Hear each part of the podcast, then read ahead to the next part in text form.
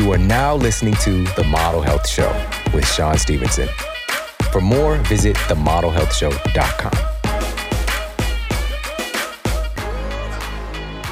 Welcome to the Model Health Show. This is fitness and nutrition expert Shawn Stevenson, and I'm so grateful for you tuning in with me today. I'm telling you right now, this is one of my all time favorite episodes, one of the most important conversations that we can possibly be having right now, and really looking at the realm of how our mind is creating our body. And the neuroscience on this is going to knock your socks off. It's such an important conversation to have because we've been led to believe that we are a victim of these mechanistic aspects of us. You know, when body parts start to fail, there's nothing that controls them. We got to try to get in there and take a wrench to it and put things back together. And our special guest today has been leading the field of neuroscience for decades. And she's got incredible data on how our thoughts, how our mind is literally creating our brain. Our mind is creating our body. And like I said, it's incredibly empowering. And also, the passion that she emits after 40 years of being in this space, the knowledge base is just phenomenal. But the ability to illustrate these things for us and really bring it to life is just super inspiring. I'm just riding high right now listening to uh, this interview today myself. And so, really, really grateful to share this. It's an important part of the conversation right now because we're also, again, we're led to believe that we're victims here. We're just victims. There's nothing that we can do. We need to sit back and wait for something to come along to fix us, to fix our lives, to fix our situation. And nothing could be further from the truth.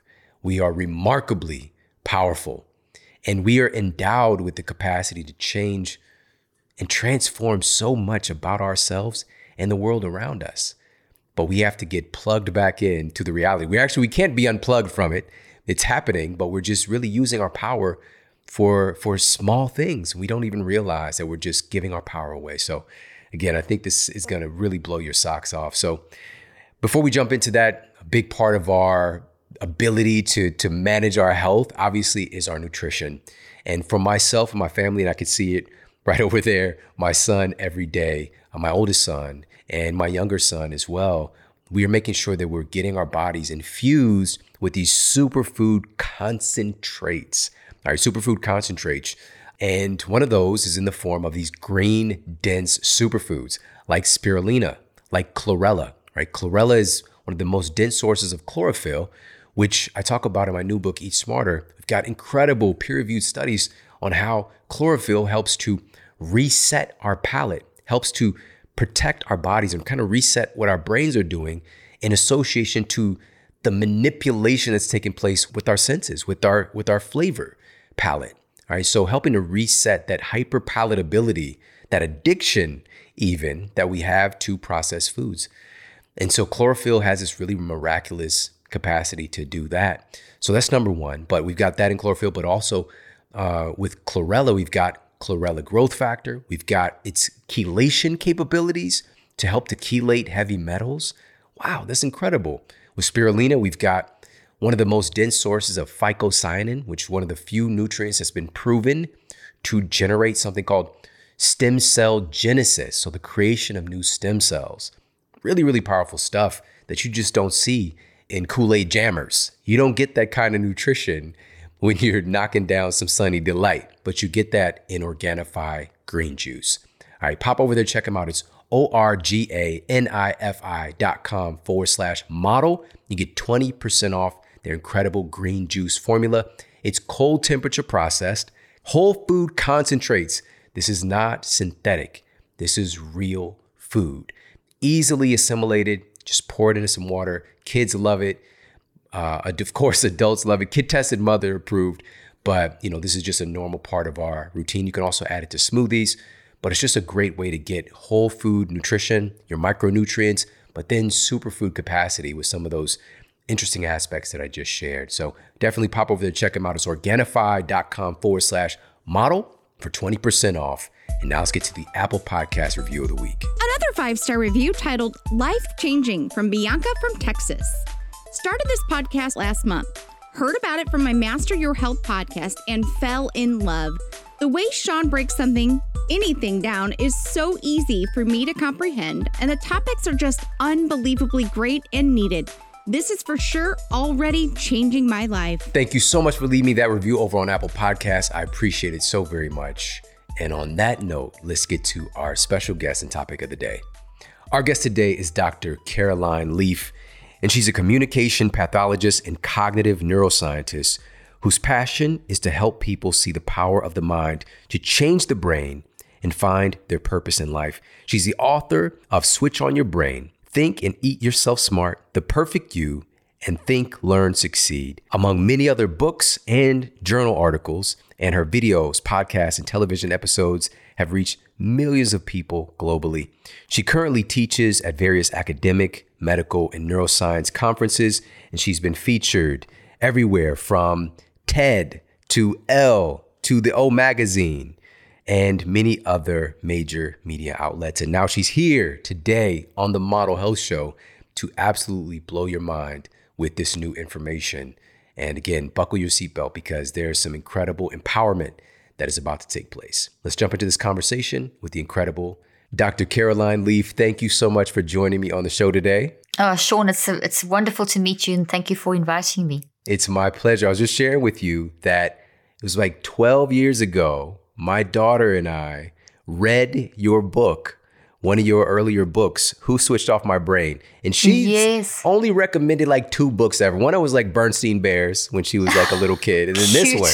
And she oh demanded oh that gosh. I read it with her. So yeah, you were already a part of my life oh, back then. Oh, well, that's so special. I just love that story. That's really special. It means a lot to me. Tell her I say big hi. Also, I definitely will do that. Now I got to tell you, this new book, it is so good. It's one of those oh. books where you read something you've never read before, but you just feel it. You know that this is true. Just nobody's ever articulated it before. And so it's just like, oh, that's true. Oh, that's true. Oh, that's true. Oh, Constantly so throughout glad. the book. Gosh, thank you. I'm very honored. Thank you.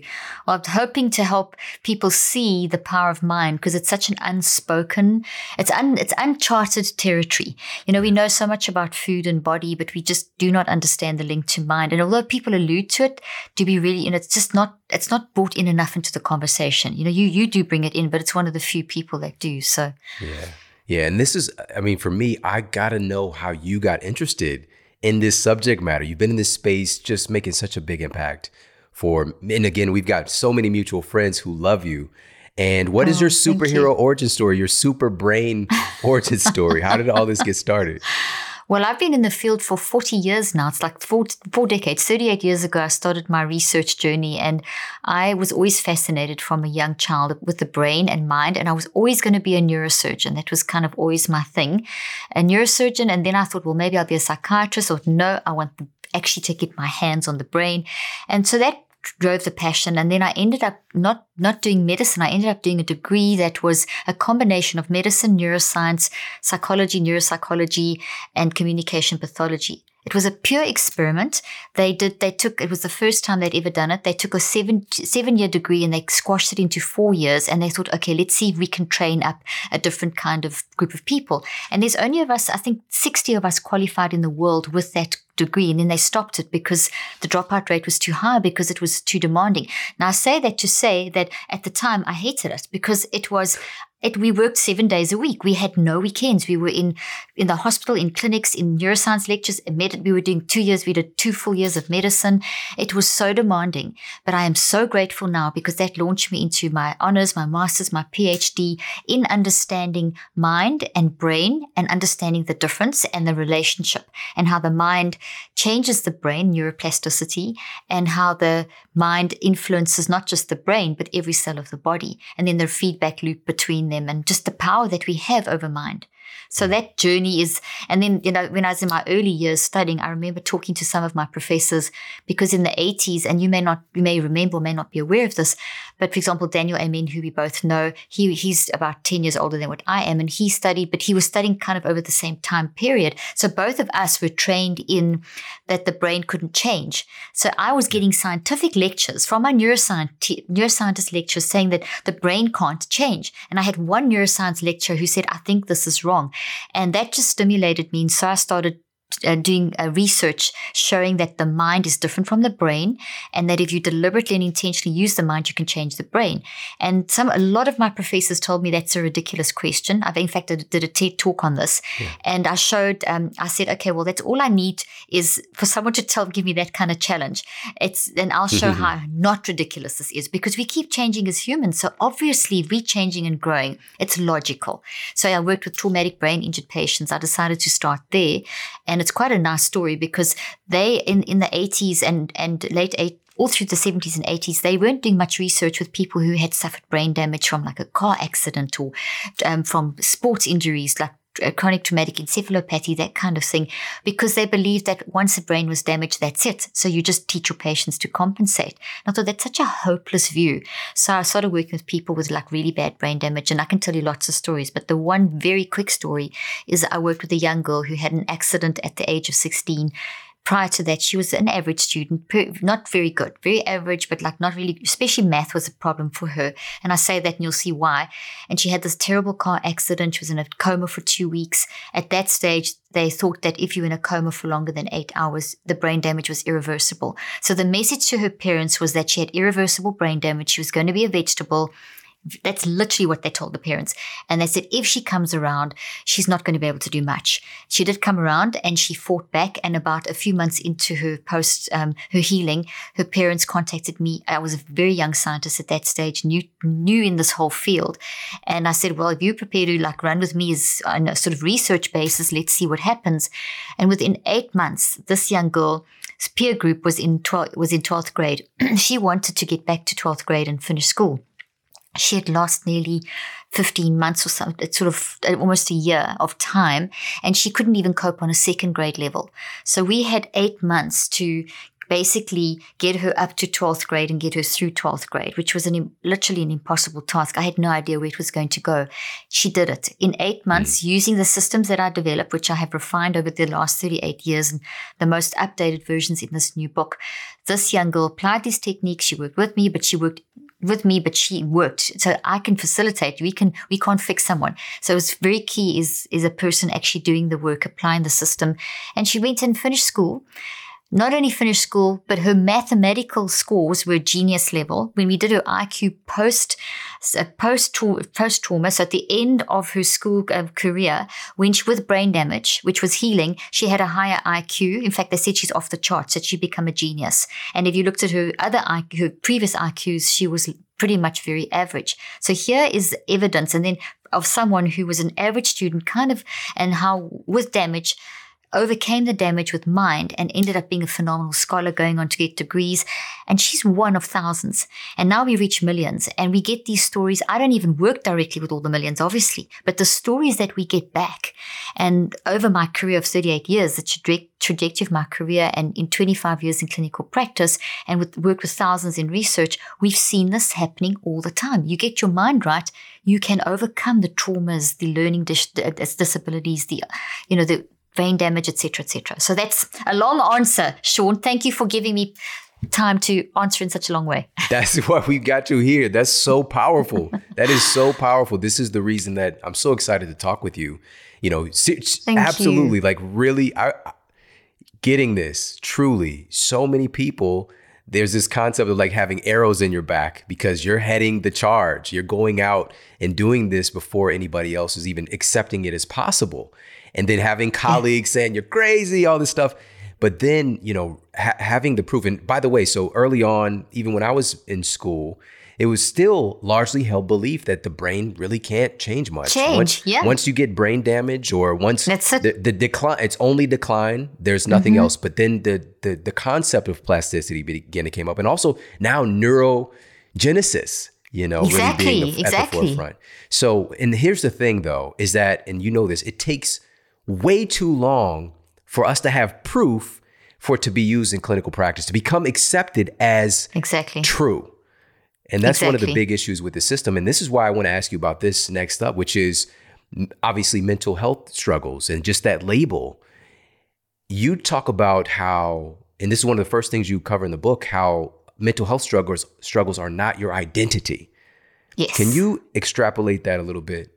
Absolutely. And I'm so glad you've asked that because I watched this over my 38 year career, going from in the early, funnily enough, in the early 80s, where we thought the brain couldn't change. We had a better approach with mental health than we have now, where we know the brain can change. And I did some of the first um, neuroplasticity research um, in the world in my field in the 80s. And that was that time when I was told it was ridiculous. And it was only the mid 90s that people actually accepted that the brain could change. So it just shows you how recent it is. And so it, clinically, it's affected how people practice. So I've watched people going from um, having a holistic approach, looking at the person in context, their whole story, if someone's battling with whatever they're battling with, and also separating out things like, um, you know, kind of looking at the whole person. So if you're battling with learning and you're battling with emotions, what happened? Not just lumping a label on because of the symptom. It was never, oh, you're battling with learning, you're battling with um, behavioral issues, and you're feeling very depressed. Um, it, it, okay, so you're clinically depressed, you have a learning disability, here's the medication. That's today. Then it was a narrative of, okay, well, let's look at the whole story. Let's bring in the whole team. What happened to you? How can we address that backstory? And that changed over the last 38 years with the advances of our understanding of the human brain, which we needed. With the advances in brain science, technology, medicine, this has taken us leaps into the future but it, we've paid a huge price. And I talk about that in the book too. And that huge price is that we've forgotten about the narrative of the person. Mm. And there's very few clinicians and people in the field. And I mean, Daniel, I mean, and myself and, and a few others are like, there's, there's honestly, there's more now. But they, they, at one stage, there was, it, the, the going belief is that if you have depression, it's considered something like uh, uh, diabetes and there's a chemical imbalance. And I mean, none of this is scientific. None of it's been proven. All of it is looking for some sort of neurobiological correlate that caused this depression. So it's like you've got this this this brain disease and that's why you're depressed. No, you don't have a brain disease and that's making you depressed. You can have one and that can contribute and there could be a tumor or something like that. But over you your your mind is is what the is the overarching concept here. So mm. you're a person who's experienced maybe trauma or abuse or whatever it may be, or COVID and grief and loss and financial. Those so when we're feeling mental health challenges, those are not illnesses they are actually responses and, they are symptoms of an underlying issue. And they're warning signals that we need to listen to. And if we don't listen to them and we just stick a label on and people take that on as their identity, it changes the brain, it changes the body. And I'll, I'll show you how in a moment. But what essentially that does is um, in, in, in, the, in the context of, of psychology and in population statistics and what happens to humanity is when you ignore a person's story and you don't allow a person to express and find the cause and the origin. What you do is remove a whole component of a, of a person's functioning. You, you, you literally ignore 90% of how they're functioning. You focus just on the biological, which works great if you've got heart disease or something physically wrong with your body. But when we've got a story in our life, which all of us do have, we have to focus on that. So we see happening, we see what we saw happening from the mid 90s when neuroplasticity was at its going, I mean, uh, sort of accepted and growing. We saw that leap in medicine, technology, neuroscience. We saw a backward movement, however, in mind. So people then started cutting out the story of mind and saying, well, that's illu- we, we can't really measure it. So let's focus just on the biology. Let's make everything about the biology of the brain and it's brain, brain, brain, and forget all about the experience. And that has resulted in our current a current trend that people don't talk about enough, but it's called deaths of despair. And what is happening now in our current age in 2021, and it started in 96 and it peaked. It was it was really identified for, between 14 and 15, and it's a massive problem currently, and that is that people are dying 8 to 25 years younger than they should from preventable lifestyle diseases and disorders. And that's tracked back to the mid 90s. So, what I'm saying in, in, in, total here is that for decades, we've been improving um, the trend of people living longer. For decades, people have been living longer because of advances, but that reversed in the mid 90s. And by the mid 2000s, it was, it was solid in science. Mm. So, people are dying younger than they should with advances. There's a paradox. And we have to ask ourselves, how can that happen? It's contradictory. It doesn't work, but it is. And it's happening because of preventable stuff preventable lifestyle diseases. So when we think of lifestyle, we think of food and diet and exercise, but it, and stress management, and it's kind of a little category popped in there. But actually, each one of those things is driven by mind. So we've got to relook at the whole concept. It's not that mind is just part of a list of things. Mind is driving all those things. Your mind never stops for three seconds. We can go without food for three weeks. We can go without water for three days. We can go without oxygen for three minutes. We don't even go three seconds without our mind working. Your mind is the source of everything. So your mind is the source of what you choose to eat and the, and the nutritional benefit you get from what you're eating. You can lose up to 80% of the nutritional benefit just by being in a toxic, unforgiving or bitter or angry state, which affects your pancreas, for example, and it doesn't secrete neuropeptides that you should have. And there's a whole bunch of stuff. So your mind is driving your digestive system. Your mind drives the benefit that you get down to the level of your DNA out of exercise. Your mind is driving how you manage that next argument, that next podcast, that next interaction, that response to the news. Your mind is always working. So if we don't deal with mind or we eliminate mind and just try and label people from a symptom, we are going to land up with what we have people dying younger than they should. And uh, mankind going advancing with technology, but going backwards with who we are as humans. Mm. And that's where we are currently. And then COVID hit. That was already happening. Mm, and then right. COVID hit. And COVID is forcing us to, sh- it has added to the problem, but it's also forcing us to shift and it's going to bring us back to where, to the 70s and 80s and 50s and 60s where we started looking at the human again. So it's had a very yeah. negative effect and a very positive effect. And not many people talk about the positive effect. So, in conclusion to that question, was a long answer.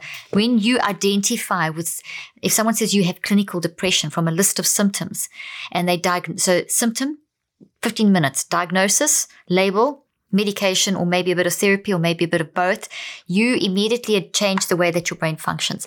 You start your frontal, I'm just going to give you simple versions. For example, your frontal lobe, as soon as you get that kind of negative label, you get less oxygen and blood flow to the front of your brain, literally immediately.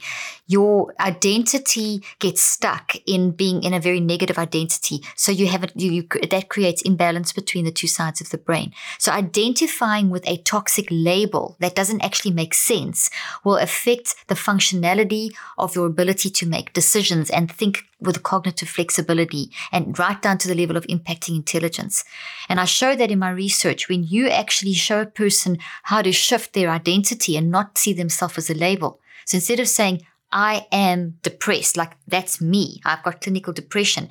You rather say to help them to see, empower them to see that no, you, you aren't depression. You're experiencing depression, which is totally okay, totally understandable. And if you grab that depression and look at it, you'll find a message in the depression. You are simply responding in a normal way to an adverse circumstance. When you change that, you change everything about the brain, the body, right down to the level of the telomeres.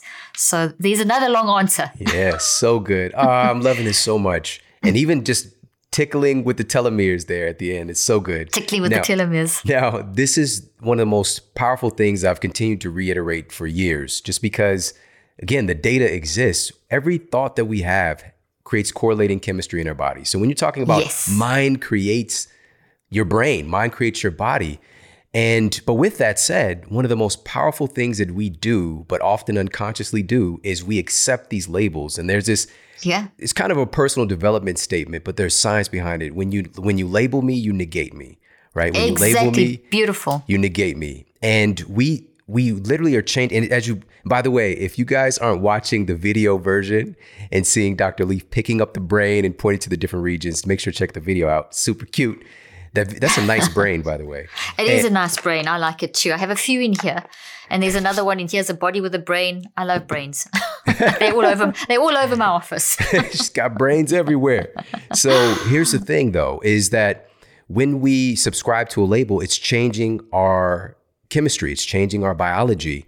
And so once we take that on, and by the way, the the label and I love the fact that you point to data. Like let's and I love this repeatedly. You just like just look at the results we have more antidepressants and antipsychotics than ever before, yet they haven't reduced the prevalence of any of these mental health issues at all. Something is clearly wrong. Worse. They've Yeah. made them worse. We we have a worse problem. I didn't mean to interrupt you. I apologize. please. but we have a worse problem now than we had when uh, when in the late 80s, sort of mid 80s was when Prozac was released and it was in the 50s that the first antipsychotic was discovered by mistake. They basically, as all psychotropics are anesthetics. They're versions of anesthetics. So they basically numb the brain. So we're sitting now in, as part of the reason why people are dying 18 to 25 years younger part of it is not helping people manage mind, just stuffing down the symptoms with a drug. And those drugs change the brain. They're psychoactive, which means that they alter the brain chemistry and not in a good way. And yes, maybe someone is having a complete psychotic break and they're danger to themselves and they may need to be sedated for a 24 hour period or just for it. Like you have surgery, you have an anesthetic. You don't, you have it for that need, but it's not, these drugs should not be used beyond a need.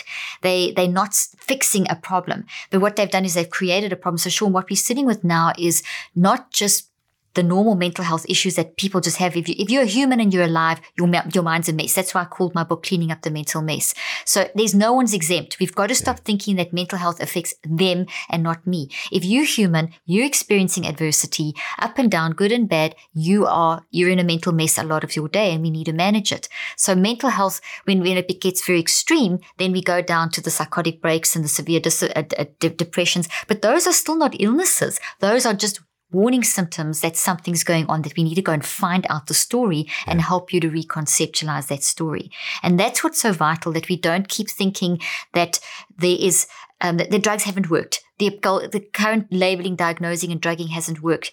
The prevalence has increased. Suicide has increased. Death of despair has increased. Lack of increase in, we have an, an, a mismanagement of mental health, which has created a whole lot of new iatrogenic problems, which are da- damage to the brain from these drugs, which are then producing other illnesses, but they're not the person's pain. They're actually damage to the brain which is then cool and they can be healed. I'm just saying that up front, no one no one must just stop go off their drugs. So if anyone's listening to this and they're on any form of psychotropics, Shawn and I are not saying, and I'm not saying as a doctor that you go straight, do not, because your brain has adapted. So if you just stop, you will have severe withdrawal symptoms.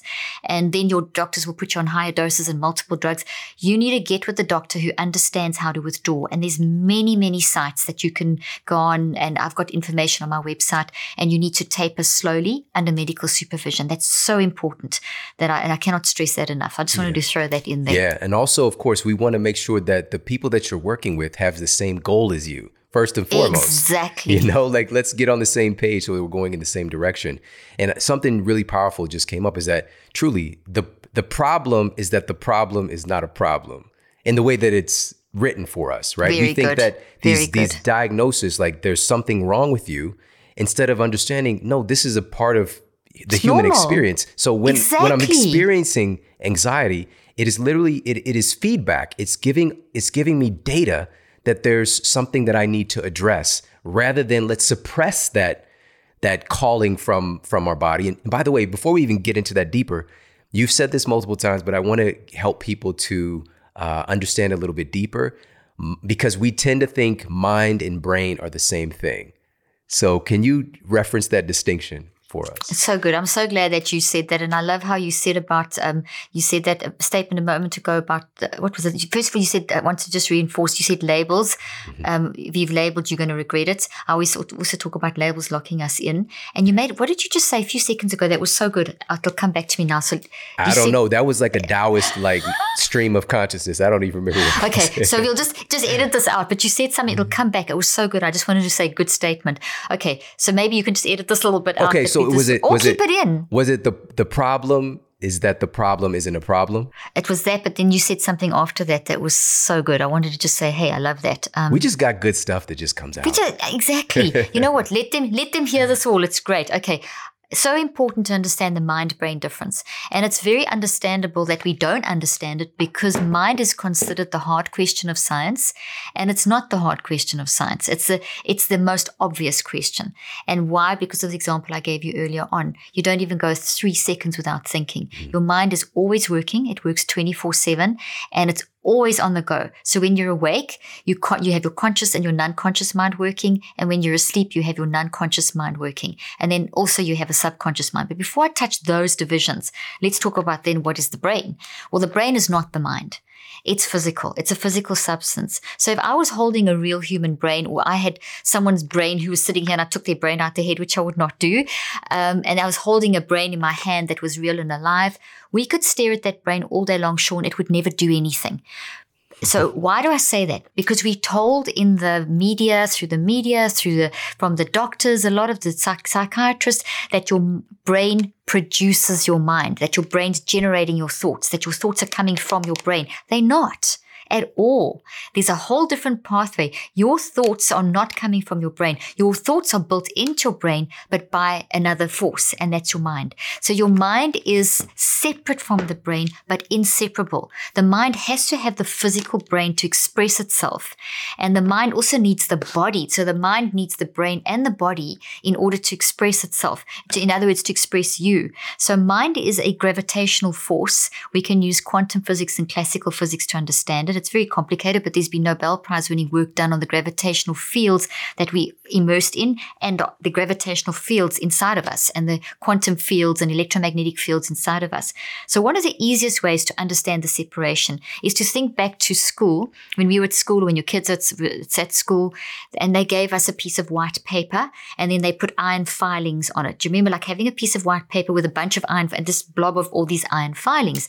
Then they, you brought a magnet into the middle and you put it in in, and suddenly the iron filings arrange themselves into these magnetic fields. Now, that is a great analogy for mind brain. Think of the brain as the, as the magnet, and think of the mind as the as the iron filings, but also uh, uh, the iron filings are still substance. But think of the patterns that what is causing the iron filings to go into those patterns. That's an electromagnetic force. Mm. That's what the mind is like. So the mind is influencing the iron filings. It's influencing, and the iron filings could be the the you could see those as your thoughts that are inside the brain, and the magnet is the brain. So the physical has to to get a reaction out of it. You need the mind. If you're dead, there's no mind, so there's no reaction in the brain. There's nothing happening in the body. But when you're alive, the patterns there, the electromagnetic forces are there. So you and I are generating electromagnetic fields as we speak. The, the words that I'm speaking are coming from thoughts that are physically built into my brain of all these years of research and everything I know about the field. And as we're conversing, your, what you know about the field is popping up from thoughts in your brain. But they didn't just get there. They didn't, they weren't just there. You built them. So you as a human, you, Shawn, went through life and you went to school and you, and you went through life and you got married and had kids and you've run businesses. All of those are day to day experiences that you've processed through your mind. This force and and then it's been built and then as that, that the life is experienced through the force that gravitational field and that then goes through your brain and is transformed into thoughts that look like trees so right now as you are listening to me at 400 billion actions per second. You and the listeners and viewers are taking my words. And if you're looking at these, if you can, if you're just listening, you're hearing, if you're listening and seeing you you using you've got sound waves and electromagnetic light waves you're taking those and you what is you you is mind you are thinking feeling and choosing in response to what I'm saying. So mind, if you want a definition of mind, it's this gravitational field that's the sciencey stuff. This quantum field. Psychologically, the mind is how you think, how you feel, and how you choose. So as you think, which you're always doing, you will always feel. You never think in isolation. As soon as you're thinking, you're feeling. And as soon as you're thinking and feeling, you're choosing. So it's think, feel, choose, think, feel, choose, think, feel, choose. We're doing that in cycles of like these sort of five step cycles on an unconscious level at 400 billion actions per second. Mm. And that's what you guys are doing right now. And you, and that then generates this energy where through the brain and the brain responds electromagnetically, uh, um, chemically, neurochemically, and genetically and on a quantum level. And genetically is kind of that switch that switches on and it creates. So you are the, the, when the gene is activated, so as you think, feel, choose, it whooshes through the brain, electromagnetic chemical response, and then there's a, like the last response is genetic, and that genetic response then builds proteins, and the proteins look like they cluster together and make branches, and my words are vibrations in those proteins. At this point, you've grown about 200 branches, but you first grew roots. So as I started, as you mm. introduced me, you sowed the seed that formed the roots of something about mind, brain, and our discussion, and the kids, and your daughter, and the, so those are the roots. And as I'm speaking, I mean, as as as I was as you were talking, and you introduced, you grew a tree trunk, which is oh, I'm going to learn about my mind, and then the branches are your behaviors and emotions related. So the roots, the origin story. And as we're talking, we're growing more roots. The tree trunk's getting thicker. We're adding more branches with the data and the emotions, more information, more thicker, a thicker tree trunk, increasing perspective, improving perspective. Are you getting and more? And this is that's a thought. That's what you're doing at 400 billion actions, and that's made, that's in your brain. And we have trillions upon trillions upon trillions of these. You never run out of space in the brain. These are dynamic. They're organic. They're always changing. So today we're having a discussion and I have already learned new stuff about my own work. So this stuff came up and I grew more information. You grew more information. You know about the brain, so do I. But we, this discussion is enriching our, so we're growing more branches. You learn to drive, you grow the the, the roots and you, you grow a thought of driving. Every time you get in the car, you grow more branches. It's experience. So your brain is constantly getting stuff built into it. So your brain is a responder, not a generator. And that's really what we need to see. It's a, res- it's a responder. So if it's damaged and not looked after, and this is really a huge part of what you do as well. You teach people how to, you know, eat and, and also you work on thinking and um, exercise healthy. I mean, I've got your book, which I'm interviewing you about soon. Really amazing stuff. I love your work. Really, I also love your work. You're teaching people to keep this organ healthy and this body healthy because the mind has to use this to be able to work. So if it doesn't, if it's if it's not working very well, then we have this fogginess. We have like driving through snowstorm without windscreen wipers. So we're dealing with a damaged goods. So you want your body and physical health. So you have to look at after that. But you, but that's a mind decision to look after that. So they can get your book, they can get my book, and they don't. Uh, uh, they just it just sits on their shelf. Or you can actually study my book, study your stuff, and and I teach you how to study it. There's a whole chapter on how yeah. can you get information in your head and apply it. That's a decision of your mind. Studying means I'm going to think, feel, and choose and learn this information and build trees in my brain of how to eat smarter, of how to um, clean up your mental mess. So that's it, everything's mind. So mind is that force that creates the iron filings, or it's the it's the force that creates the memories in the brain. These protein trees in the brain. And Shauna does one more thing. It does a lot more things. But when you build a thought, not only do you build trees in your brain, but you also have 37 to 100 trillion cells in your brain and body. As you guys are listening to me now, you're building these, this tree in your brain, a thought with could be, as I said, there's 200, 300, 400. By the end of this conversation, you'll have probably a couple of thousand branches and roots on this thought. So it's mm. one thought made of multiple memories. Like a tree is made of branches, a thought is made of memories. So what's a memory? The branches on the thought. So each thought is a concept with multiple memories. So we build that in our brain. And that whole concept also goes into the DNA of every single cell. How that works, we're still trying to understand. But those tiny little DNA strands also store the thoughts. So whatever's in your brain is also in every cell of your body, which is phenomenal. Wow. And that is why we experience like PTSD is the most obvious thing to recall that a trauma happens and whatever. And, and you recall the trauma and it may be years later, but that trauma as it comes up, that trauma then re- you recall that whole sensation inside of your body. And that's because you are calling that it's the physical inside of your body. You can experience something and you could, let's say that you've been bullied by someone and that day you, you're very fluey and now it's years later, and you built a toxic thought. So I've used got this little tree to show, you know, it's the mm. living dead. It's like Game of Thrones. It's the living dead. This is not, this is real, but it's toxic. And if you don't deal with it and you've suppressed it, this memory is in your brain and your body and your mind, three places. So it's in the gravitational fields. That's why you feel it and you experience this like a photon effect that Einstein spoke about. It's in your brain and it's in your body. So when you recall it, you're going to the, the data comes back, the emotions come back, the feelings come back, the total narrative comes back through your mind. And that's why it's so overwhelming. And that's why these have to be suppressed because, I mean, suppressed, these have to be dealt with, not suppressed because they cause brain damage like envy, jealousy that we spoke about in the beginning. So there's, I hope that makes, I know it's hard to understand, but think of mind as physical. Just step out of the paradigm that you've had yeah. for years where mind and brain have been used interchangeably and see them as separate but inseparable. This thing can do nothing without your mind. Your mind is you, your unique thinking, feeling, choosing which happens at 400 billion actions and faster on a non-conscious level. On a conscious level, it's at about 2000 actions. We are aware of it every 10 seconds. So we can be aware of our mind of how we're thinking and feeling and choosing every 10 seconds, which is how we learn to self regulate. So I've now I dropped a loaded bomb there.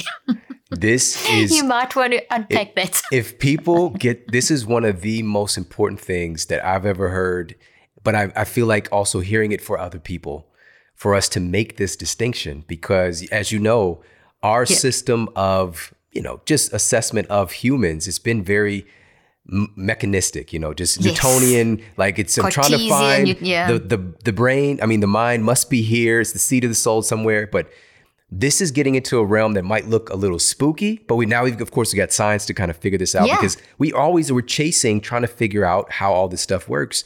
But we do know, like you said, there's like a gravitational pull. There's a gravitational anomaly that we are. We're so much more than what we see when we look exactly. in the mirror. That's the big thing. And what you just mentioned, as we're evolving in this time right now in human history, getting us back to, but I don't even like to say back to, but like forward to yeah. a place where we are acknowledging all of it, right? Mind yes. and brain.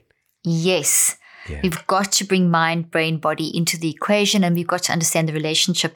And this is something that you asked me. The first question was what got me into this as I started understanding as a young student the power of knowing the difference between mind and brain and the relationship, that's why I chose to pursue this for 38 years. And this is what I've intensively and passionately studied in various different ways with humans. I've never done lab work. I don't do lab experiments because you're not going to get real, real.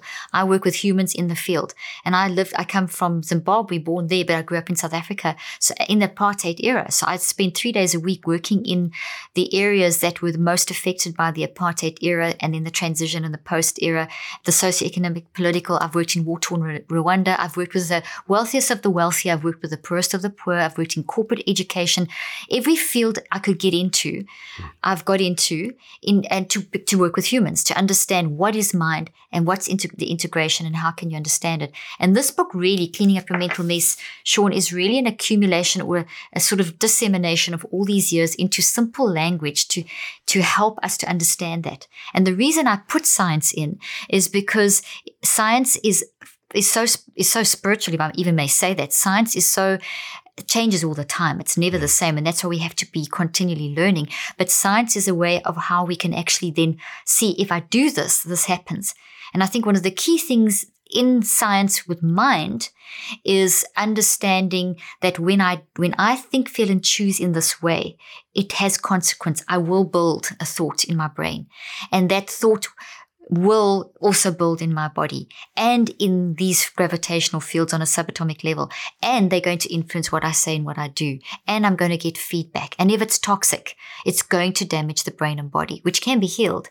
But the brain and body we see from neuroscience is not wired for toxicity. So we're not wired for things like anger, jealousy, envy.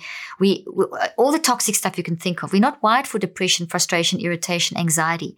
And that is why when we experience those, we mustn't try and feel push them away or feel bad about them.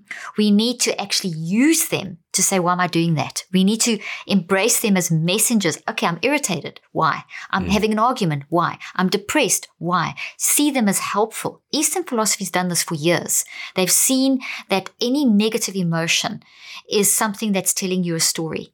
And I showed in my most recent research the same thing. When you see something toxic, not as something, something that you have to be frightened of, but as something that you should embrace to control. Otherwise it controls you. You completely shift the power play. So if I say I'm depressed, I'm anxious, this is terrible, I don't know what to do, I'm so frustrated. As you do that, your brain and body and telomeres and everything, blood, homocysteine, inflammation, the whole lot's going crazy. But the minute I say, I feel depressed at the moment, I feel really bad, I'm having an awful day, but I can I can work out why and I mm. can manage it.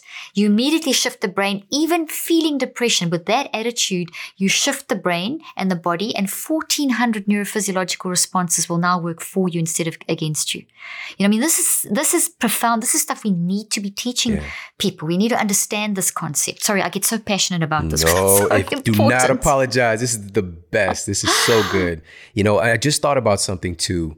When we are not, when we're not doing what you just mentioned, which is what our society has unfortunately kind of inundated us to do. When the experience of depression comes up and we don't address it, we become so distant from it. We don't even we don't even mm. recognize it anymore, and we compensate. You know, we continue to compensate, and now it's like, and this is what we're going to get into next, which is cleaning up this mental mess so we can get closer to seeing these feedbacks mechanisms from our from our body and our brain but also understanding how our mind creates our brain in the first place.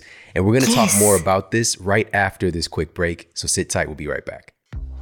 When I was in high school and college, our big sports performance game day meal was mostaccioli.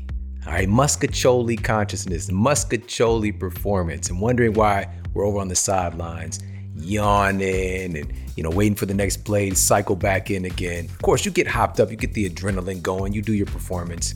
But what if there was something better? not just for game day, but for practice days as well, because how you practice is how you perform.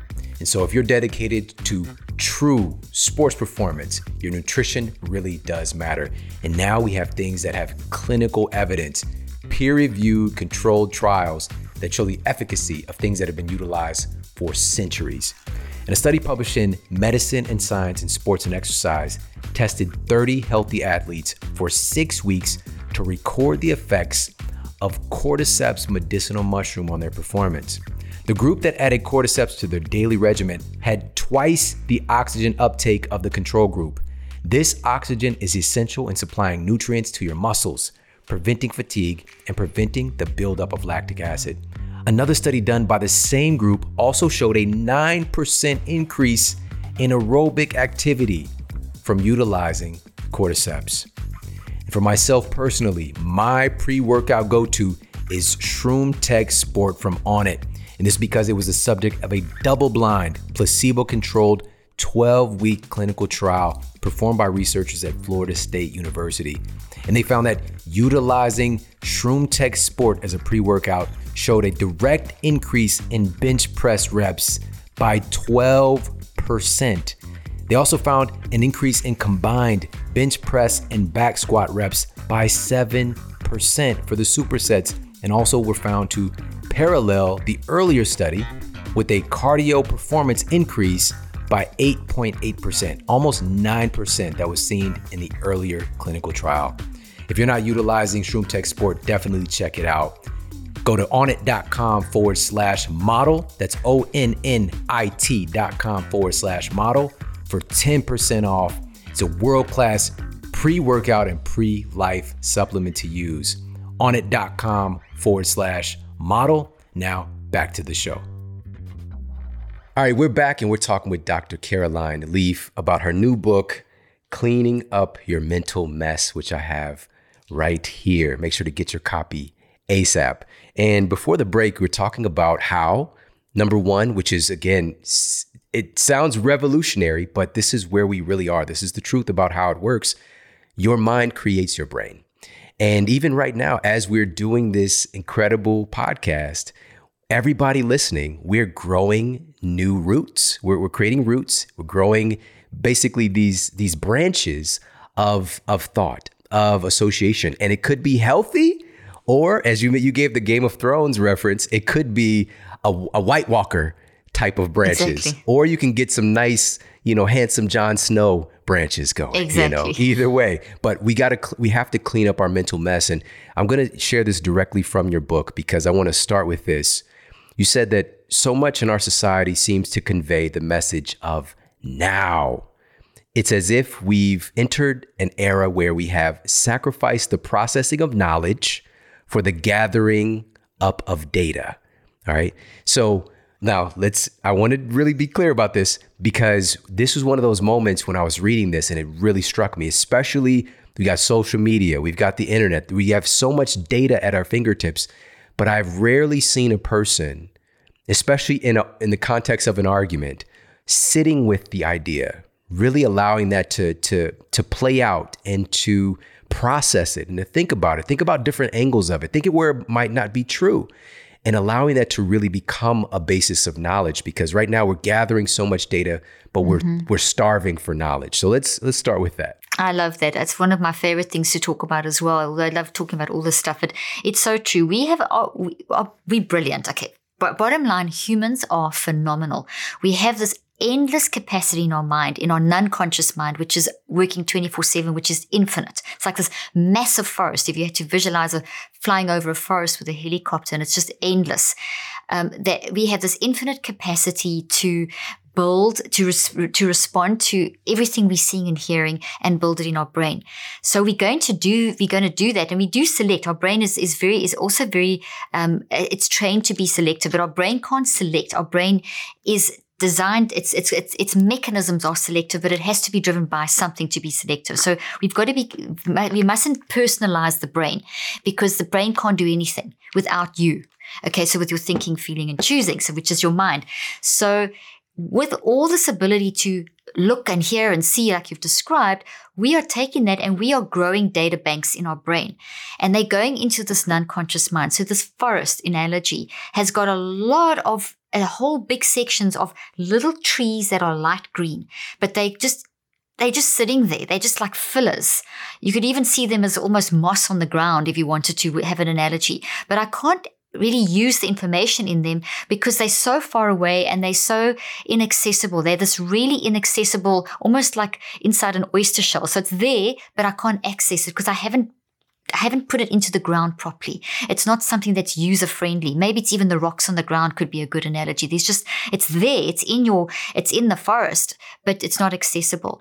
And so we know we heard that and we know we read that and we know something about that, but we haven't. And that creates a lot of mess. Actually, rocks is a good analogy because now we've got this mess and these little trees that's of some that we spent a bit of time. And that's not the natural design. The natural design of our forest should be this plush, rich, beautiful trees like the in, in San Fran, the redwoods, you know, think of those trees and that in, incredible root system. That's what we designed for. We designed for deep intellectual thought. We designed for that, that redwoods forest where their root system is extensive and all retreat, all systems are, but the redwoods are known for their, their hugeness and their plushness and the root systems that are phenomenal and massive. That is what the human brain looks like. Inside we have redwoods that we're supposed to have.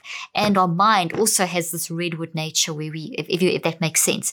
But we're not always thinking deeply enough. So instead of building these beautiful lush trees, our conversation now is building a, building a beautiful lush tree. But if we just kind of skim the surface, we would just build a little tiny kind of tree that might just disintegrate and have a whole bunch of rocks and stuff covering it.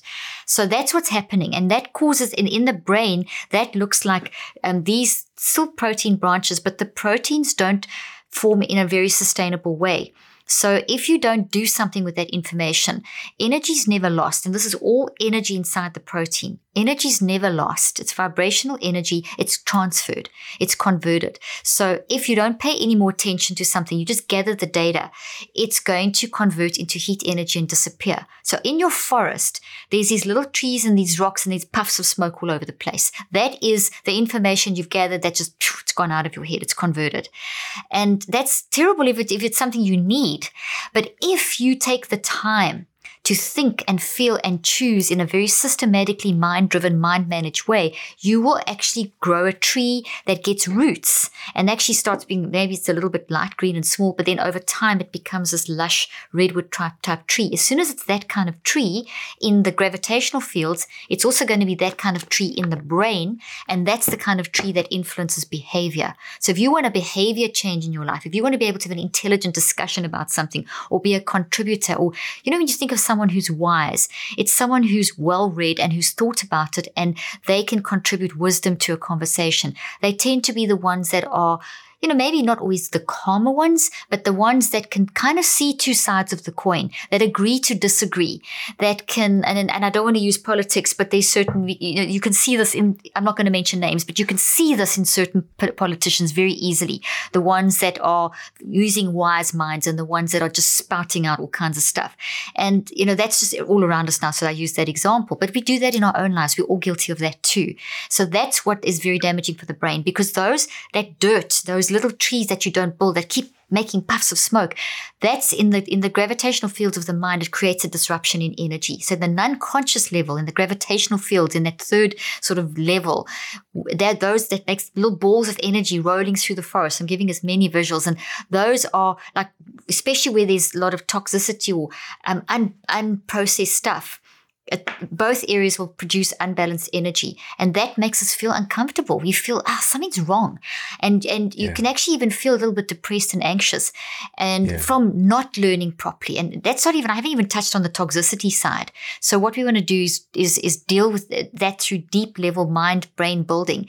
Um, I have a whole section in the book called Brain Building where I teach you how to not let that happen because it's actually dangerous. It affects, you talk about helping people sleep, and you've actually written a book about sleep. Um, one of the things that, one of the biggest causes of people not sleeping is not thinking deeply enough to build redwoods and having too many of these little things and dirt, and it creates mm. toxicity in the brain. So when you're sleeping at night, your brain's housekeeping. So if you've got a lot of the stuff, it gets rid of it, it tries to get rid of it. And if you haven't used the neurogenesis you mentioned, every day you're born with, when you wake up, a whole lots, thousands, maybe even millions. We're still doing the research of new cells are born in your brain. They are designed for a very specific purpose. They're designed to be used through with deep intellectual thinking. Not just gathering of data, but taking, gather the data, select the data, think it through deeply, build it into your brain. You can't, not everything, choose something. When you do that, you're going to grow that redwood type forest. You're going to use those new baby nerve cells and you're going to create this brain resilience system in your brain. So learning new information and deep thinking creates brain health. It creates brain resilience so that you're stronger for the acute traumas that hit us, like things like COVID, like the phone call that happens, like the thing in your business. Every day there's something that happens that we can't predict.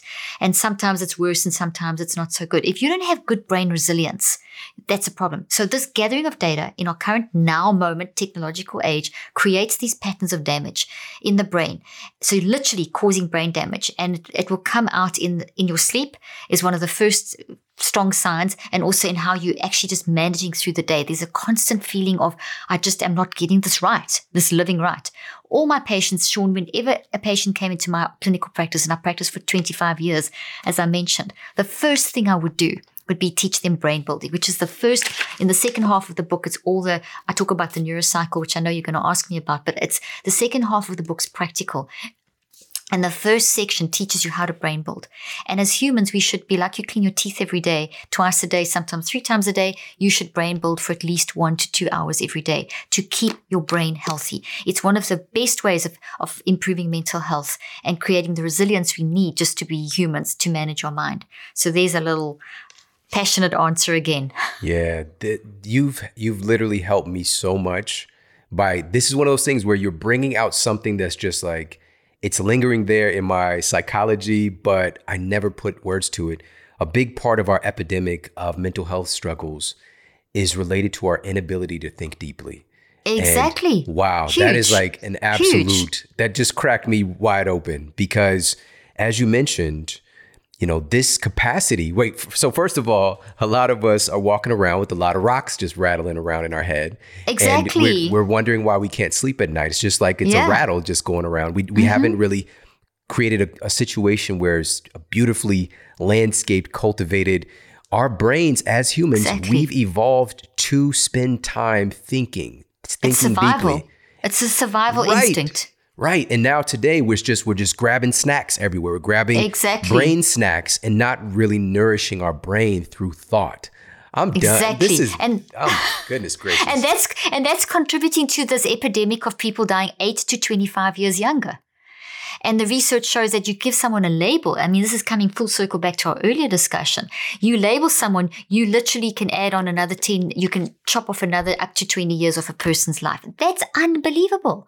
I saw in my research that those patients that came into in, in the experimental and control group, the subjects that came in with so-called diagnosed cl- clinical depression.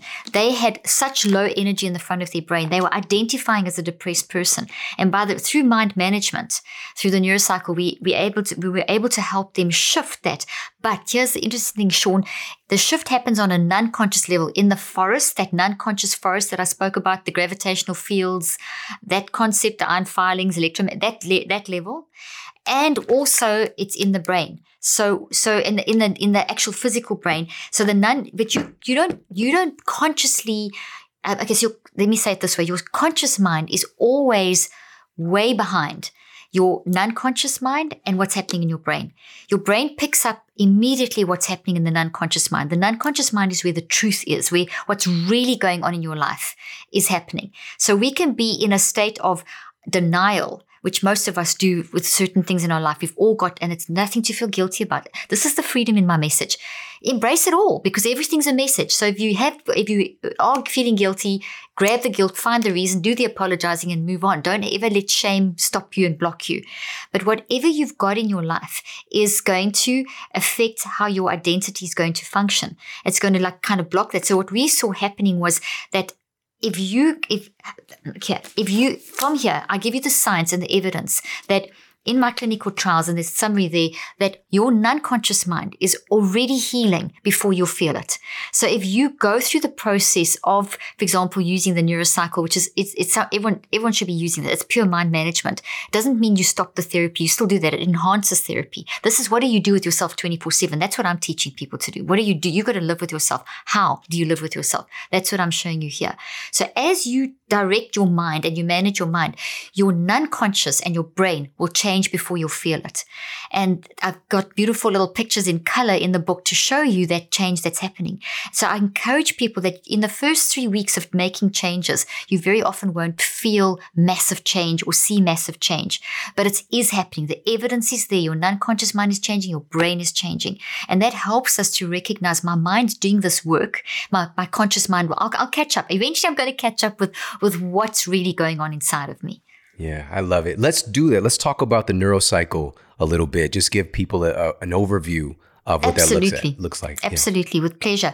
So the neurocycle is 38 years in the making. So the first version was developed 38 years ago to meet the needs of eh, 35 yeah 38 years ago to meet the needs of my patients to give them something that could help them deal with that trauma that learning problem whatever that all so and I was so disillusioned by the therapy techniques that I had been trained to use in my practice. Not not all of them were bad. A lot of them had great principles but there was something missing and that something that was missing was the ability for me to control my mind. So what I wanted to do was to say okay there's all these beautiful techniques and therapies and and wonderful stuff. But no one's showing me how to actually learn them and use them in my life. So there's there's a whole missing element. It's kind of like the rocks in the trees. If you just read the stuff but you don't actually learn how to use the stuff, you've got to so so what is that? What is that? How do I learn how to take the data that's coming in, choose something and think about it deeply to build it into a thought in my brain. How do I do that? That's what the neurocycle is. That's what I developed 38 years ago. I developed the how, the vehicle, the system for how you as a human can get hold of your mind. How do how do I get hold of my thinking, feeling, and choosing to catch these thoughts, these toxic ones, these patterns, these bad habits, these traumas, these things, these responses that are getting me stuck and making me you know, that I'm ruminating and my mind's going crazy and I hate responding like this, but I'm respond. How do you get that under control? And how do you build your brain? All that stuff. That's what the neurocycle is. So it's five simple steps because if you're working with someone who's in trauma, you can't give them five hours of explanations. So I had to refine. I had to go through a process of understanding and refining.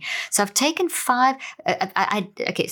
Backtrack for a second. I studied the, in the process, I studied the science of how thoughts form in the brain from the mind. So what is the mind? Developed a theory of mind. And then how does it, how do they grow into the brain? What's the process? How do they grow into the mind? And how do they grow into the DNA?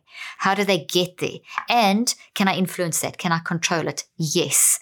So the five steps are how you use your mind to grow these in your brain and in your mind and in your forest, uh, in, in your DNA, sorry, and how to control it. So that's what the neurocycle is five steps that are based on solid science. So each step, and in the book, I do explain the five steps and I do give the science behind them. And if people want to read the science, they can skip it or they can read it. But there's there's an explanation of what each step is doing in the brain. So what I can do, if you want, Shawn, is I can give a broad overview of the, of the concept with a simple explanation, just a couple of brain and body things. Perfect, then people can yes. read more, and then we can maybe do an example or whatever you want from there. That sounds However you- perfect. Okay. Let's do that. Perfect. Okay, so the first thing is that you have to prepare your brain. And that's something we're all familiar with priming our brain or preparing our brain, brain preparation. And that's not one of the steps, that's just preparation. So, what, what are those things? Everything that we're familiar with breathing, tapping, havening, meditation, you, you name it. Anything that you can start getting your neurophysiology calmed down. Because when we are busy, busy, busy, hurry sickness, or experiencing frustration, or dealing with a trauma, or we're in a life, okay, the adver- we get worked up. So what we want to do is before we do the work of of cleaning up the mental mess, it's very important to prepare the brain. Obviously involved in all of that is diet and exercise, etc. But those are big picture things. So in this moment right now, let's say that you have an argument with someone and you've you've got to get your head together and you've got to get into uh, a TV interview or you've got to get on a stage or you've got to go into a business meeting or you've got to have dinner with your in-laws. I don't know what it is, but you've just had a thing that's disrupted your life for a few moments. How are you going to get yourself back together again? We can take that as one example, and then we can take another example of let's say that you were abused as a child and you've never dealt with it, and now you're an adult and you can't, your relationships are just messed up and you realize that you're depressed and you're trying to find out why. And so, in other words, sexual trauma can be pervasive. So that's a big thing. That's a so I'll, I'll approach the five steps from those two angles. One, how can I use it in the now? And I call that a, basically a neurocycle life hack. And um, another example would be people pleasing or responding. Someone says something toxic to you, or you find yourself ruminating, or you know, so it's interactions and it's in your own head. You might find that you just can't get your thoughts under control and you keep ruminating and it's affecting how you're working and so on. The other thing is the, the more long term stuff, like a toxic trauma or a toxic bad habit. Maybe you've got a really toxic habit that is uh, keeping you stuck. So those take those are a little bit different. Both use the five steps, but the, they use them. One you'll use them in five minutes or five seconds. The other one you do for 15 to 45 minutes every day for 21 days. And then you're not finished because then you've built a tree, but it's small. You have to grow it and give it energy for to water it. You have to spend another 42 days of doing the fifth step, which takes you about a minute a day for 42 days. So it's very little time, but it, comp- it grows that tree into a redwood. It gives it enough energy that it will impact your behavior. So if you're in that relationship issue or you're in that argument that you've had repeatedly with the same person, it's the same pattern, as having done this work of over 42 days, as the trigger occurs, this will pop up because this has this has been destroyed and you've reconceptualized it, you'll remember this and you'll remember, oh, I used to, and you might even start reacting in that way, but this is not got no energy anymore. This one dominates. And so you'll have behavior change. Or you're in that relationship and that sexual trauma maybe has pervaded your ability to you're totally anxious and you can't form relationships you just lost hope you whatever but you work through this process and it may take a few cycles of 63 days. What would that look like at the end? What that would look like at the end is yes i i went through trauma it affected me this is why i'm feeling anxious but now i know why and now i know how to manage the anxiety and i can explain that in my relationship and i can now work on another neurocycle to work out how i can actually improve the relationship because maybe your relationships are on the rocks because of that so you've got to can you see what I'm saying? So mm-hmm. the the we, we give up too quickly. We we do something, so people will do these five steps and think I've done it once. Why is my life not changed? Or people go to therapy. right.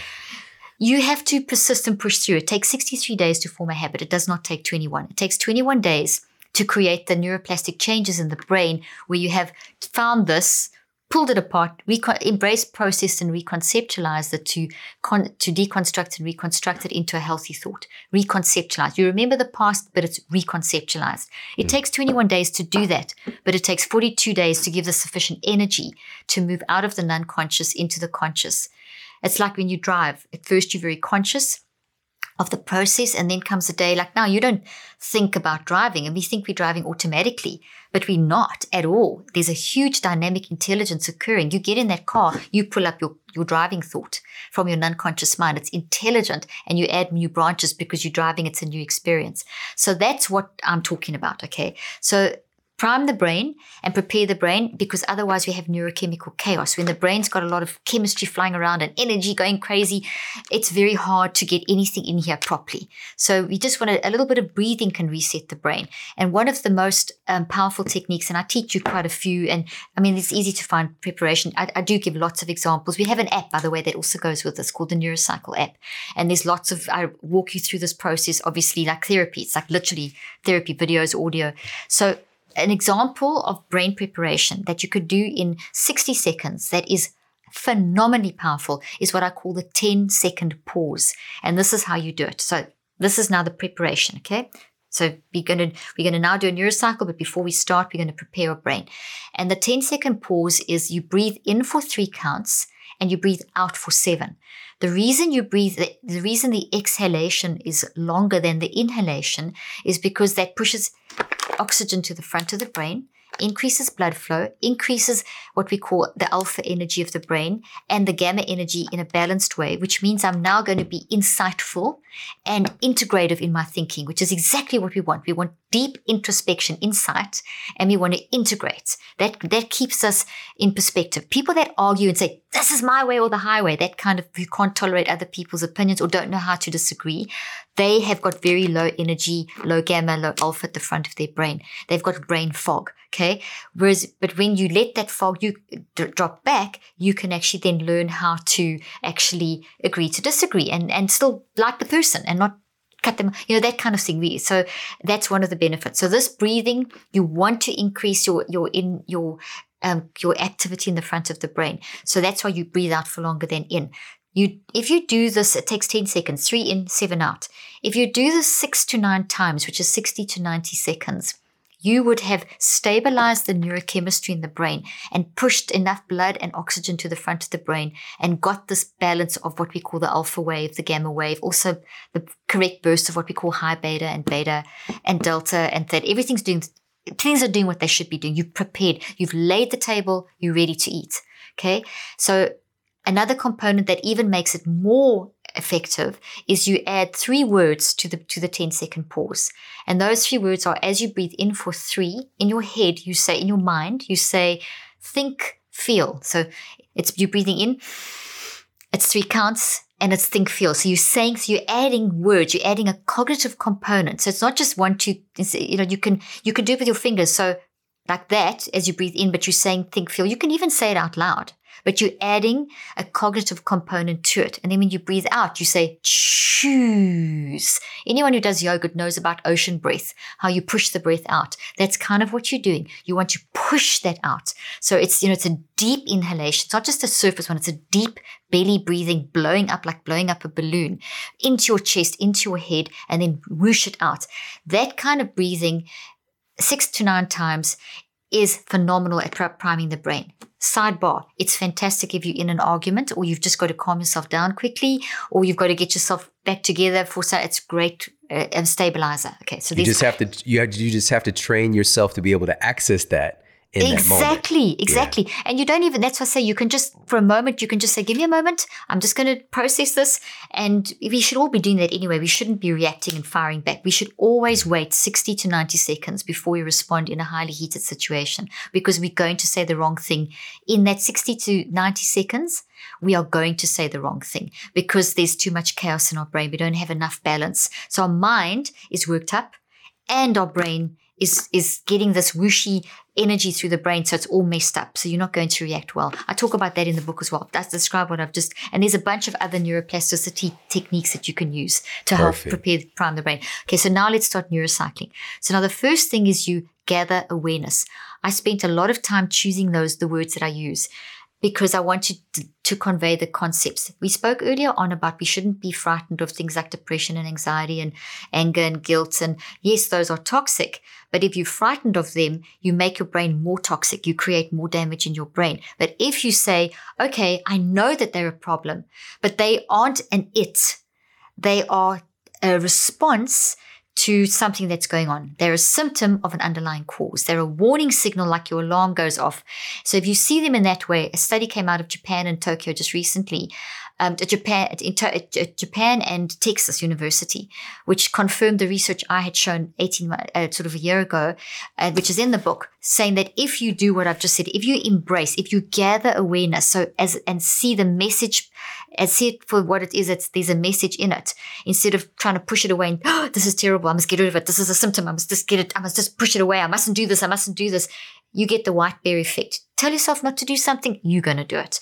Okay. So you don't do that. You don't tell yourself, don't do this. You just, you, you rather say, why am I doing it? So you never say to yourself, let's say you, let's say that you get mad in traffic. I mustn't do this. That will guarantee you will do it. But if you say, why am I doing this? Why am I getting so worked up? Okay. There's a message in this. There's something good about this that heals the brain. So gathering awareness of that in that way heals the brain versus if I, oh, I mustn't do this, I mustn't do this, I'm so bad. Can you see the difference? That one, the second one is causing brain damage. The first one, where you're gathering, it's the gathering awareness, is very it's very positive. It's hopeful. It's okay. I'm messing up. Sure, I, I said the wrong thing. I was awful, but it's okay. I'm going to fix this because there's a reason why I'm doing that. Can you just feel how much calmer you feel just hearing me say that? Right. Yeah. You know, you there's like it takes away all. It, it makes you not feel defensive. You don't feel like you have to justify. You don't feel like you have to hide or withdraw. You actually can go forward into this thing. Okay, I just messed up. It's okay. I'm going to fix this. There's a why behind why I did this.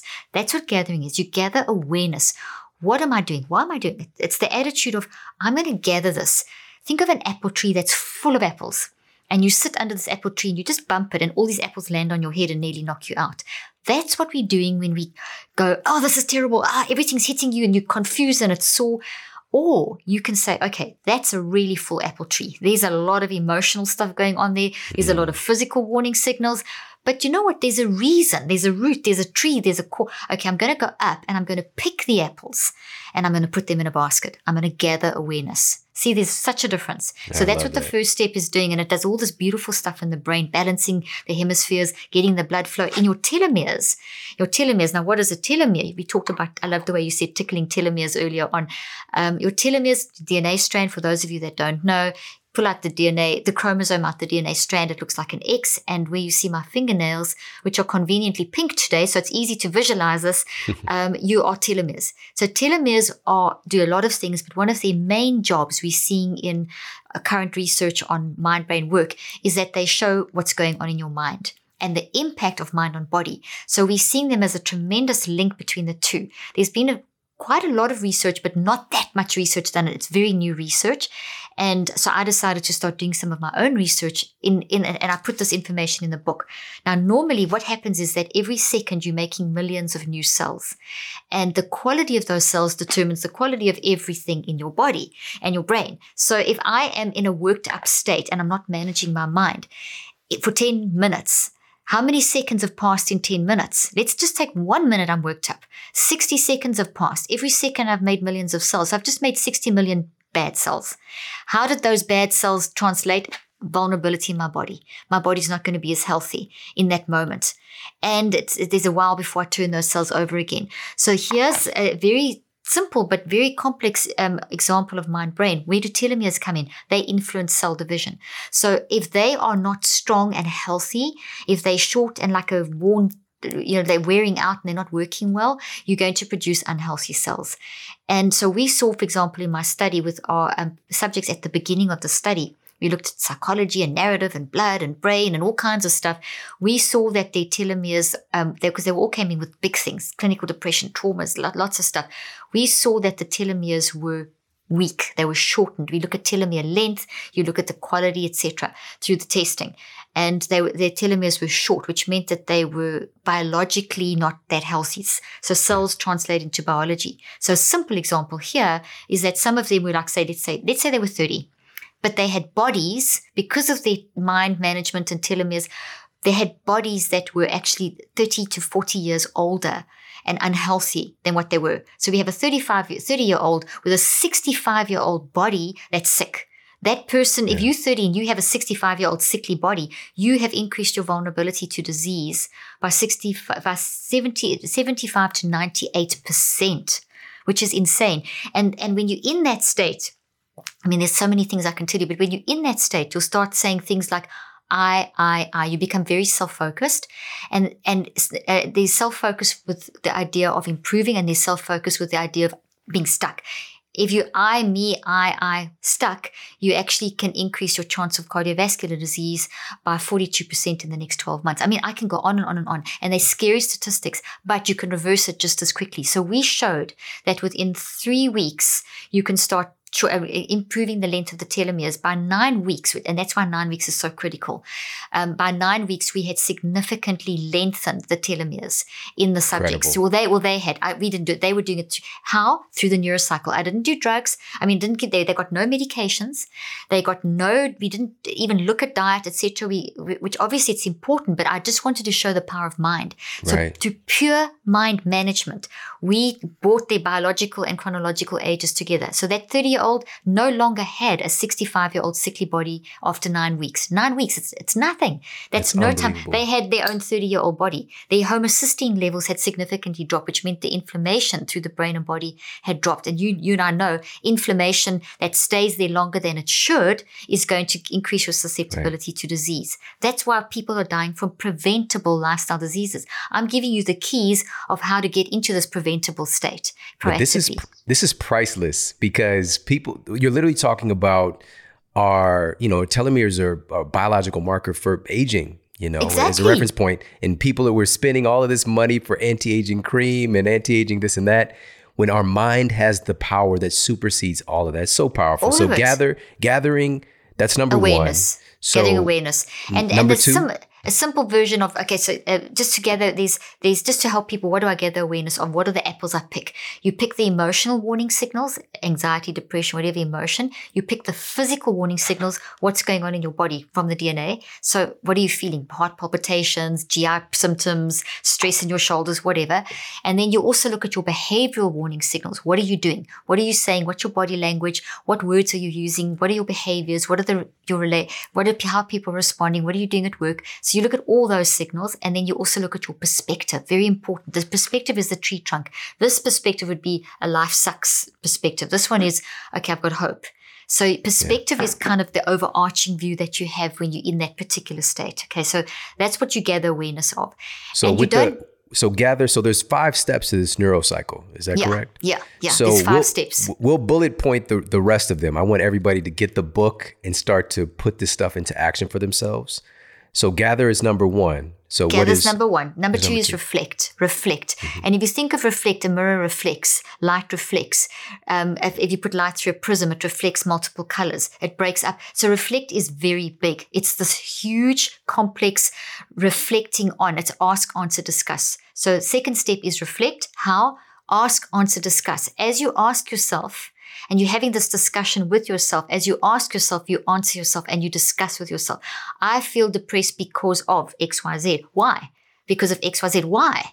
Because of XYZ. And you keep, uh, oh, that means this, this, and you have this whole, and you can literally go into what I call the multiple perspective advantage, which I also teach in this book, which is creating space. It's standing back and observing yourself. So here I am, Caroline, Caroline, Caroline mental mess, Caroline wise pick the apples. Caroline, why, what apples you picking? Caroline, now reflect, ask. So you almost do it in this creating mental space, which does the most fantastic stuff in your brain and body. And I don't want to belabor the point, but your telomeres are going to love it. Your homocysteine levels are going to love it. You're going to drop your cortisol levels and you're going to increase your DHEA levels, which is really good. You want a great cortisol DHEA ratio. I can go on and on. You even in, you even drop prolactin. Prolactin is a hormone we normally associate with breastfeeding women, but it's a hormone in males and females. And there's a lot of new research coming out showing prolactin is also related to how we're managing our mind. So we saw prolactin dropping. Anyway, I can go on and on, but the point here you get the general gist is when you reflect in this way and you gather in this way, when you do these steps, you are literally changing the physiology, the neurophysiology. You're taking broken neurophysiology, you're taking literal broken stuff and you are changing the wiring. So as you gather awareness, the minute you gather awareness, the little protein bonds holding this toxic thought with all of its data and roots and the whole thing, you're actually weakening the bonds, which makes it malleable, which makes it changeable. As you reflect, you weaken it even more. You're removing energy and you're starting to gather that transfer the energy into building a replacement. By the time you get to step three, which is write, the famous write, everyone tells you to write. And you shouldn't write before you have gathered and reflected. There's, there's a reason, mm. and I put it in the book, there's very clear brain reasons. You've got to gather. And in that way, prime the brain. And I gave you an example breathing. Gather, apple picking, the four things. Uh, reflect, that deep ask, answer, discuss, then you write. When you write, you pour your brain on paper, vomit the words on paper. You're putting your mind and brain on paper. You're pulling out the forest. And if, if you write in a way, and I've developed a system called the Metacog, which is in the book, I've also in the Neurocycle app that goes, that you can get as well. There's a whole video on how to do it it is the most powerful way. We've had I had patients in my clinic that were that were when I was practicing that had that were diagnosed with severe schizophrenia. I don't believe schizophrenia is an it; it was a symptom. So I approached it as I've already explained. So that was a symptom of something going on, but they were so traumatized that they had multiple different um, personalities, and eh, which is very often a mind manifestation of extreme trauma, and they had been for every therapy under the sun and I taught them the neurocycle. And what we did was we used a massive big whiteboard and they we would take a concept and I would say, okay, now start gather awareness, reflect and on a specific aspect, now write in the metacog. And as they were writing, and this is an extreme example, but it's so powerful. As they were writing, we could see the personality split. We could see, so they, they were just talking as though it was one conversation. At the end of it, we could see five different people seeing this particular incident. And they stood back and they said, I didn't know. And that was when we were able to start re recombining the elements of their mind and start dealing with the trauma. Because my, mind splits and we have psychotic breaks and disassociation when the trauma gets too much. It's pure survival. It's it's a pure survival mechanism. So to re, reconnect the mind, this so there's just an extreme example, but it could be something as simple as you you have the same argument with your spouse, which is so common because, and you don't see it. You do this, gather, reflect, and write to the metacog, you will be stunned at what you see because you're pulling stuff out of the depths of your brain. You're forcing the two sides of the brain to work together. You're digging in that forest and you're finding, you're literally going into the forest and you're digging up the tree and you're upending it and you're looking for those. The, meta, the metacog as the third step is helping you. So you can see each of these is very scientific, very systematic. Your fourth step is the recheck where you go and look at what you've written because that metacog I can guarantee is a big mess. And that's what you want. It doesn't have to make any sense. You just get it out. The recheck is where you make sense. And you look back, okay, what is this? What am I saying? What is that? Patterns, triggers, activators, use colors, circles, draw pictures, arrows phenomenally powerful experience where you do a mental autopsy to reorganize, where you're digging around and finding where's the tumor. Oh, I can, there it is. I can get it out. What can I, what's my antidote for the tumor? What's my, what can I, there's my trigger. There's my activator. There's the root. You start seeing the root. You start getting some, you start digging, the ground is being dig, dug away and you can start seeing the first, the roots coming up. So you're literally there with a spade in the, in the recheck digging the sand around the roots and digging up the tree and you're pulling it up and you're starting to see that root and that root. It takes a full six, uh, 21 days to get the roots out. You're not going to get the roots out on day one, but the recheck is starting to, each of the steps is taking in that direction. The active reach then is at this stage, you've done a lot of work. Yeah. Mentally, you can carry on. Physically, your brain can't. Okay. So, our, so a wise mind can carry on forever, but our mind that is the, the outside of the forest is the sort of the active mind that's going on all the time it gets tired. The brain gets tired. So you have to finish. Active reach is your conclusion step for the day. So you would have done this process over 15 to 45 minutes max and then you stop with your active reach, which could be anything from um, a, a simple statement, an action, something like each time when I catch myself wanting to snap, maybe that's what you're working on a pattern in a relationship. I am going to say X, or I am going to squeeze a stress ball, or I am going to visualize something, or sing the song in my head, or make a statement. Someone with sexual trauma, maybe they'll say something like the first day they discover, okay, this is definitely something going on. Um, and I feel shame. That's the big dominate. I am not shame. So that active reach, you literally practice. Um, you you practice saying it seven times at least during the day. How? In the Neurocycle app, there is an active reach reminder. Like on your iPhone, you can put in your reminders. You set it to pop up on your on your computer. So if you're using the phone or if you're using the Neurocycle app, you can actually put the reminder in, and then it pops up and um, and then you'll read that. All you do is read it. It keeps it in your conscious awareness, giving it more energy, and it's positive. It's healthy. It's anchoring you back in mental peace, and that's so important to to do that. So it's an action, but it's an action that leads you to progress forward in hope. So it's a beautiful thing as well. And it's doing beautiful stuff in your brain. I can go on for hours and hours about that. But that's the essential concept. And the how to apply all of that I've broken up into different sections. So the first section is brain building. So those same five steps you learn use to brain build. So that's learning. So this is great for parents of homeschooling. It'll help your kids learn how to learn because that's what the brain building does. And then you as an adult and whatever, everyone should brain build. So it's basically the same five steps where you would, the gather becomes gathering what you're learning. So reading and the, the, the reflect is understanding what you've read and the write is writing it down on the metacog. So you, it just, it's the same process, but it's just done as a building versus a detoxing. So the one you're detoxing and rebuilding, the other one you're actually building something in your brain. Same five steps. I've also got in here how to deal with trauma, acute trauma, uh, which is the sudden stuff, the big T trauma, which is those things like war and bull and, and rape and that sort of stuff. And then there's the um, small T trauma, which is equally as damaging, but it's the little things that happen every day. Like maybe you have a boss at work who's constantly on your back, or you have a sick family member and it's just constant little traumas, how to work with those. I also have a section in here on how to deal with toxic habits. Like if you keep arguing with your spouse, there's a pattern, or if you're always getting angry in traffic, or if you always get really, whatever, those toxic blocks in our life, how to fix those. And then I have throughout, and then I also have the, how to build good habits. So to use the neurocycle to build like they can take your book where you teach them, they can use a neurocycle to learn what you teach them to build good eating habits into their life. Um, to, so it's building, so I talk about neurocycles for building good communication, good diet, good exercise, etc., etc., etc. So they are trying to give you the whole picture and then throughout their little hacks. Like if you get stuck in people pleasing, what do you do in the moment? If you have that argument, what do you do in the moment? So there's the little five second ones. Gosh, I've said such a lot. I always say it.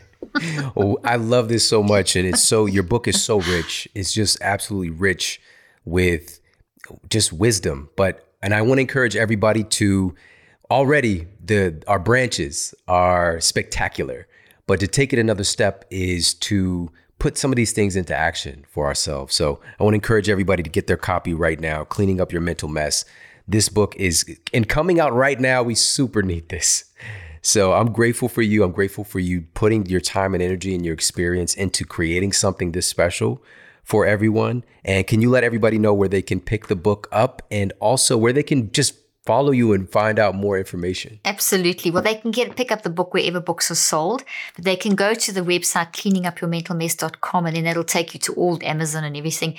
My website's drleaf.com and my Instagram and all my social media handles are Dr. Caroline Leaf. And there's tons of stuff on all of those. Like all of us, we're all giving good content on our pages. But that's where they can follow me on Instagram. They'll get access to everything as well. Through there, you can get to the book and so on. So drleaf.com and Dr. Caroline Leaf on Instagram.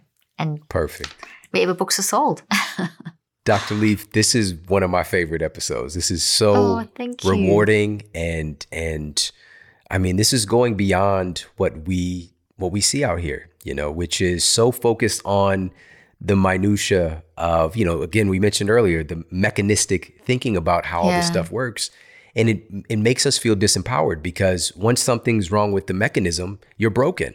Exactly. And that's the end of the story. So this was incredibly empowering and I appreciate you so much. Thank I can't you. wait to talk more. Oh, I can't wait to talk more as well. I'm looking forward to interviewing you soon on your book. So that's going to be exciting and I really appreciate that. If people also want to know more about the neurocycle, I do. I've got a podcast, Cleaning Up Your Mental Mess, where I'll be interviewing you, but I do a lot of neurocycles on there for people just to get the hang of it as well. So that's another place they can connect with me. But awesome. thank you, Shawn. It's been so great. Thank you for giving me so much time to share all the concepts. And I really hope it helps all your viewers and listeners. Awesome. It definitely will. I appreciate you so very much. Thank you. Dr. Caroline Leaf, everybody. Thank you so much for tuning into the show today. I hope you got a lot of value out of this. This is one of the most important conversations that we need to be having right now and really looking at where science is and where humanity is. You know, we've really lost touch with what is most important about us. And it is an intangible thing, and it is our mind. And it's just so empowering once we realize that we ourselves can use our minds to create our brain. We can use our minds to create our bodies. And to know the mechanisms behind it today is just super inspiring for me. And again, I hope you got a lot of value out of this episode. Make sure to pick up her new book right now, Cleaning Up Your Mental Mess. It is essential in your library.